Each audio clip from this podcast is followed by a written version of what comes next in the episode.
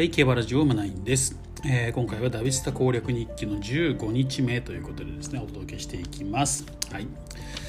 えー今日はですね、まあ、そんなにプレーは進んでませんね。えー今、うちの牧場は、えー110年目になりましたね。110年目の、えーバニッシュランクは47というところですね。うん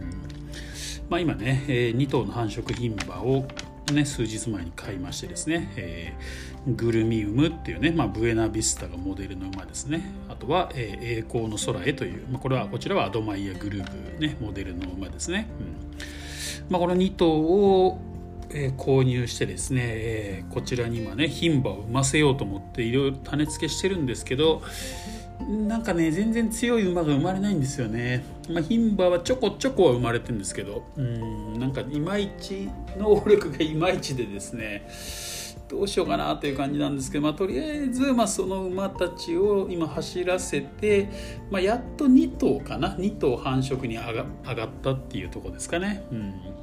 まあ、弱いんでねあんまりこう期待できないんですけど。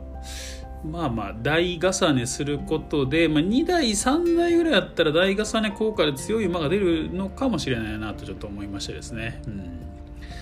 まあ、あんまり強くなさそうなんですけどちょっと種付けこれからねしていこうかなという、まあ、そんな感じですかね。うん。でこのね「栄光の空へ」っていう方はですねえっ、とストリートセンスか、うん、ストリートセンスをねつけるとですね面白い配合プラス凝った配合になるってことをね、えー今日気がつきましてですね、うん、なので今それ種付け2年ぐらい連続でねやってるって感じですね、うん。まあ面白いとね、えー凝ったがつくとやっぱりいいですよね、まあ、それはかなり強いと思うんですよ。やっぱりこの凝った配合で、えーパワーアップするのがね、えースピードスタミナパワーって言われてますからね。で一番一番大事かもしれない勝負根性っていうのは凝った配合では増えないので、えー勝負根性を増やすには面白配合もしくはインブリードってことですよね、うん、インブリードっていうのが必要になってくると思いますので。だから面白プラス凝ったっていうのはかなりいいんじゃないかなってとこですよね、うん、いいかもしれないなという感じです。はい。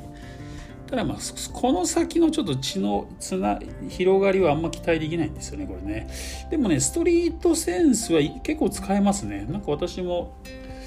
何回かストリートセンスつけたことあるんですけど G1 馬 G13 勝した馬も確かストリートセンスだってセンスだったんですよね父がね、うん。なぜか、うん。なぜかストリートセンスだった馬が G13 勝したこともあったので、えーまあまあ使える守護馬なんじゃないかなと思ってますね、うん。まあそんな感じでですね。ちょっと今ね、まあ、ちょっと停滞してるって感じかな。まあ資金もそんなにないんでね、うん。今ねもうプレーを効率化するために馬の数も減らしてるんですよね。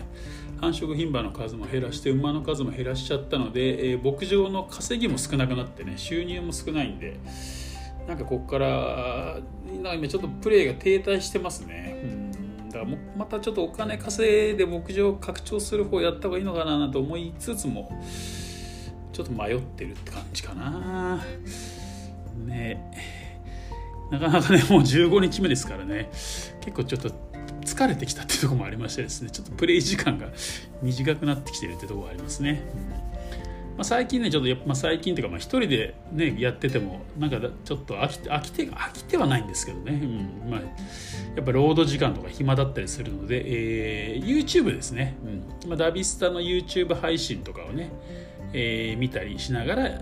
自分もプレイしてるって感じですかね、まあ、ライブ配信してる人がいたらライブ配信見ますし、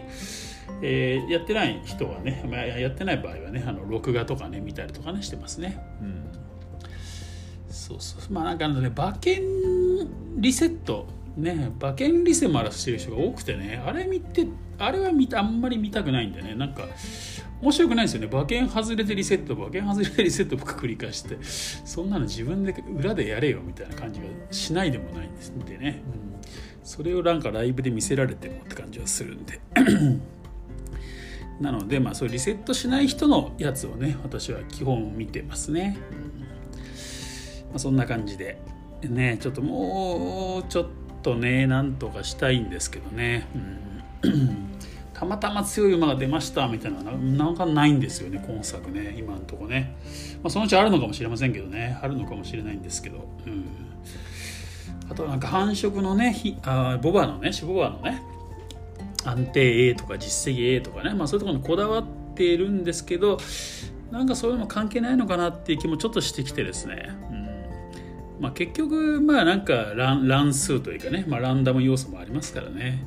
多分安定が B だろうが C だろうがね実績が B だろうが C だろうが強い、まあ、生まれる時は生まれるのかなみたいな。とこはありますよね、うん、そうそうそ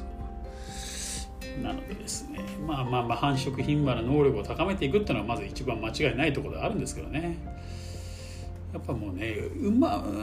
見心のままにももう出てこなくなっちゃいましたしね。だからまあアップデート待ちでしょうね。アップデートしたら出てくるようになるのかもしれないですけどね。うん。まあまあそんな感じでですね。ちょっと停滞気味かな、うん、ちょっと停滞気味なんですけどまあここはねもうあとはもう本当に地道にやるしかないって感じですかね、うん、地道にやるしかないっていうところで、はい、コツコツと。まあ、継続して、ね、やっていきたいと思います。はい。ということで、えー、ね、まあもうもうこれ半月になりますもんね。まあ、この初21日にね、えっ、ー、と、ドアイさんというね、方が、えー、ブリーダーズカップ開く予定なんですけどね、まあ、それ YouTube で YouTube でライブライブ放送をねするらしいのでですね、まあ、そこに今出る馬を作ろうと思ってるんですけどちょっと間に合わないかな。だからもうもうすでにできている馬ね、まあ、登録してある馬がいるんですけどね、まあ、その馬で出すしかないかななんてちょっと思ってますけどね、うん。まあ、ブリーダーズカップねやるようになるとねちょっとまたねまた頑張ろうみたいな気持ちになってくるかもしれませんけどね。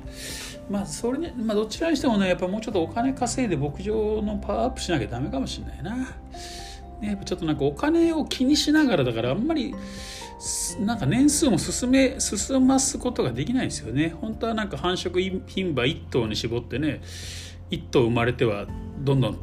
年を進ませてみたいなことやってった方が本当は強い馬作りにはいいんですけどね。いっぱいいると遅くなっちゃいますからね。弱い馬のレース見て時間がすごいもったいないのでね。ただそこには結構今作牧場の維持費がかかりますからね。牧場維持費だけでも毎月1000万ずつぐらい軽く飛んでっちゃうんで、うん。まあ、そうなるとねある程度稼ぎながら進めていかないといけないから難しいんですよね。飛ばしていくのもね。だから本当何何百億とかね牧場にある状態じゃないとダメかなと思ってですね。ということは、まあ、稼いでいくしかないっていうことだよなだからまあプレーをどんどんどんどんやっていくしかないということだよね、まあ、コツコツコツコツやっていきましょうかねはいということで、えー、15日目ね、えー、はこんな感じで終わりたいと思います。それではまた次回お会いしましょう。あ、あとね、今日昼間ね、えっ、ー、と、競馬ニュースっていうね、放送を始めました。うん。まあ、競馬のね、ニュースって日々いろいろ入ってきてね、皆さんもあのキャッチしたいと思うんですけど、やっぱ忙しいとね、そこまでチェックできないですよね。なので、ちょっと私が代わりに、えー、と今のね、競馬界のニュースっていうのをね、ピックアップしてですね、えー、毎日、ね、午後、うん、配信していこうかなと思ってますんでね、今日も競馬ニュースということでちょっと始めましたので、まあ、よかったら聞いてみてください。これね、週末の、まあ、馬券にね、馬券予想にこう役立つようなニュースを中心にですね、えーまあね、明日になったら多分追い切りのニュースなんかも出てくると思いますんでね、まあ、そんなようなニュースもね、お届けしていけたらなと思ってますので、えー、ぜひぜひね、聞いていただけたらなと思います。ということで、今回は以上です。また次回お会いしましょう。